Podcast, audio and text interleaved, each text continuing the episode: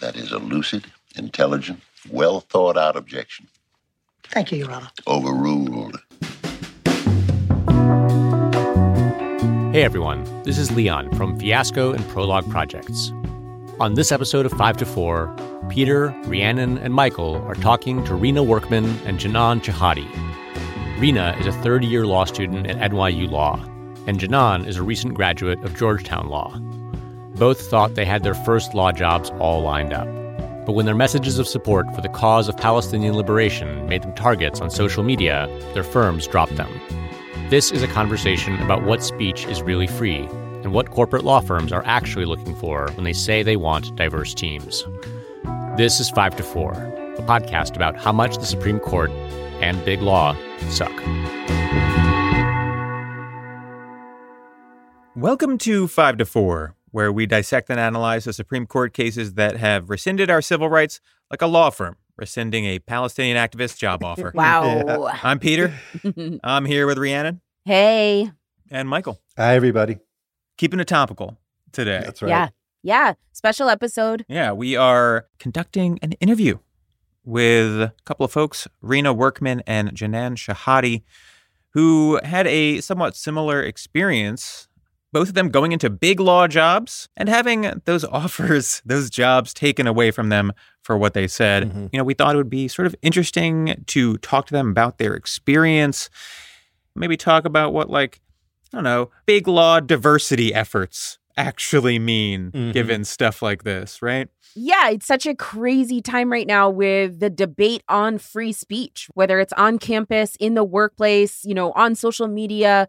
What we are seeing is really unprecedented repression of pro Palestine expression, right? Expression of Palestinian solidarity. And these two, Ryna and Jinan, have, you know, suffered some of the most serious consequences. Jinan, the day before she was supposed to start work at a big law firm, Foley and Lardner, she was fired. Ryna is a third year law student. Ryna worked at the big law firm Winston and Strawn both of their summers for law school. Winston and Strawn extended them an offer for working after law school and within a few hours of Ryna sending out an email in their capacity as SBA president at NYU Law, within a few hours Winston and Strawn had rescinded that offer. Mhm. Now, before we get going, I do think it'd be useful to tell you folks what they actually got into trouble for, uh, ostensibly, because uh, we do touch on some of this in the conversation, but not right up front. So I think it will help color everyone's understanding of it. Right. So Ryna was the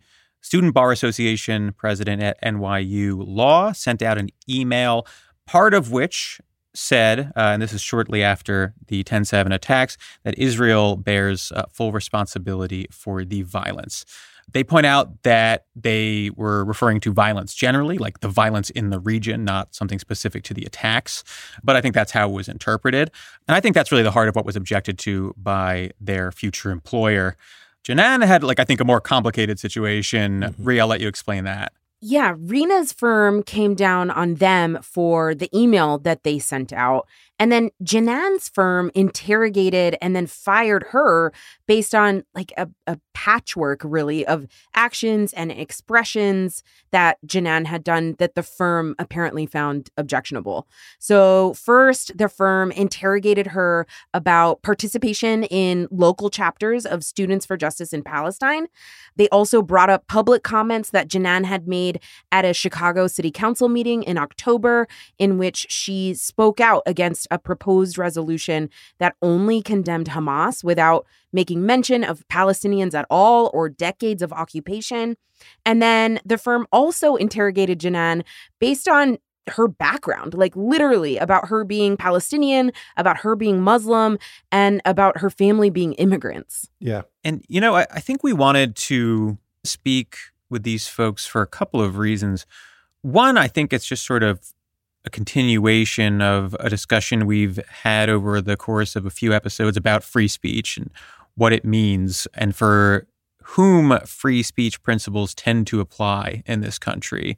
Yeah. The other is, I think there's something to be said here about the ideals ostensibly espoused by big law firms in particular, by the legal establishment more broadly. you know, a while back did a episode about Nestle v. Doe, hmm right? Where the legal question was related to the use by Nestle of child slaves in the Ivory Coast.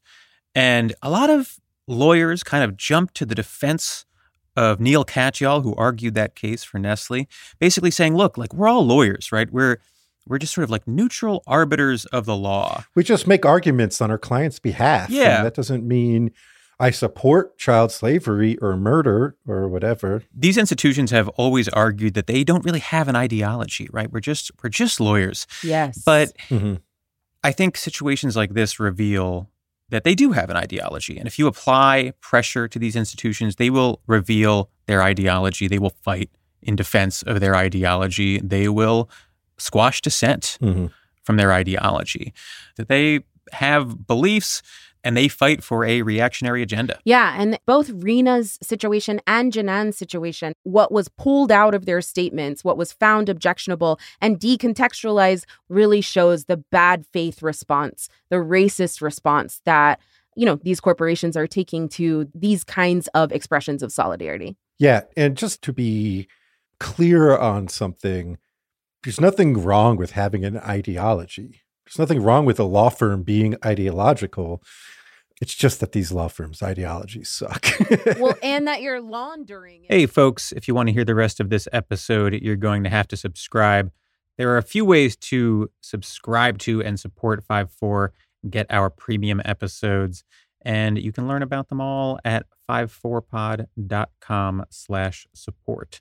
Subscribers get a whole bunch of benefits, including exclusive episodes, members-only events, first dibs on live show tickets, and access to our very lively Slack channel. So if that sounds good, head over to 54pod, all spelled out, dot com slash support.